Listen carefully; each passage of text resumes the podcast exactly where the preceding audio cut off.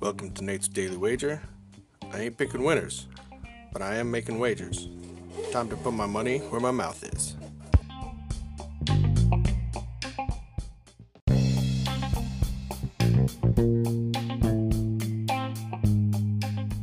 This is Nate's Wager for November 25th, 2021.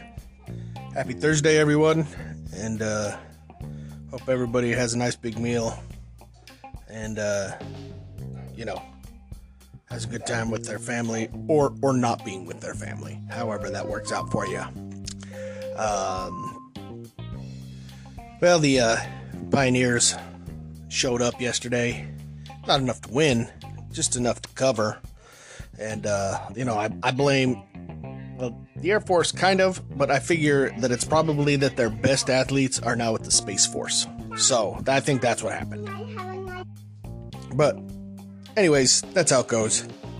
So, today, we got some football going on. I was going to shy away from these games because I'm not quite sure. I was going to, you know, have the local boys, the, the Terps, figuring that they're not going to lose to the Spiders and that you know it's only one and a half, they could cover that. But then I think, well, nah, it's football, man. Like I gotta, I gotta stay with the NFL, and and then I just kind of looking at these games, and I mean, this is where I'm at.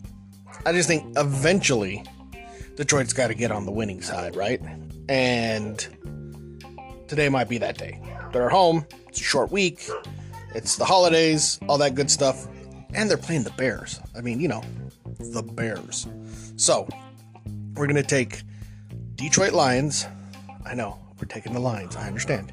But it's against the Bears, and we're getting three and a half points. So we'll take Lions plus three and a half against the Bears in today's NFL Thursday afternoon football action.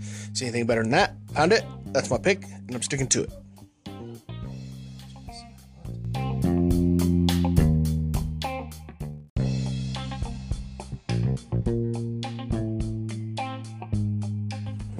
Please remember to rate, review, subscribe in your favorite podcast application. Tell me how much I suck or how much money I'm making you.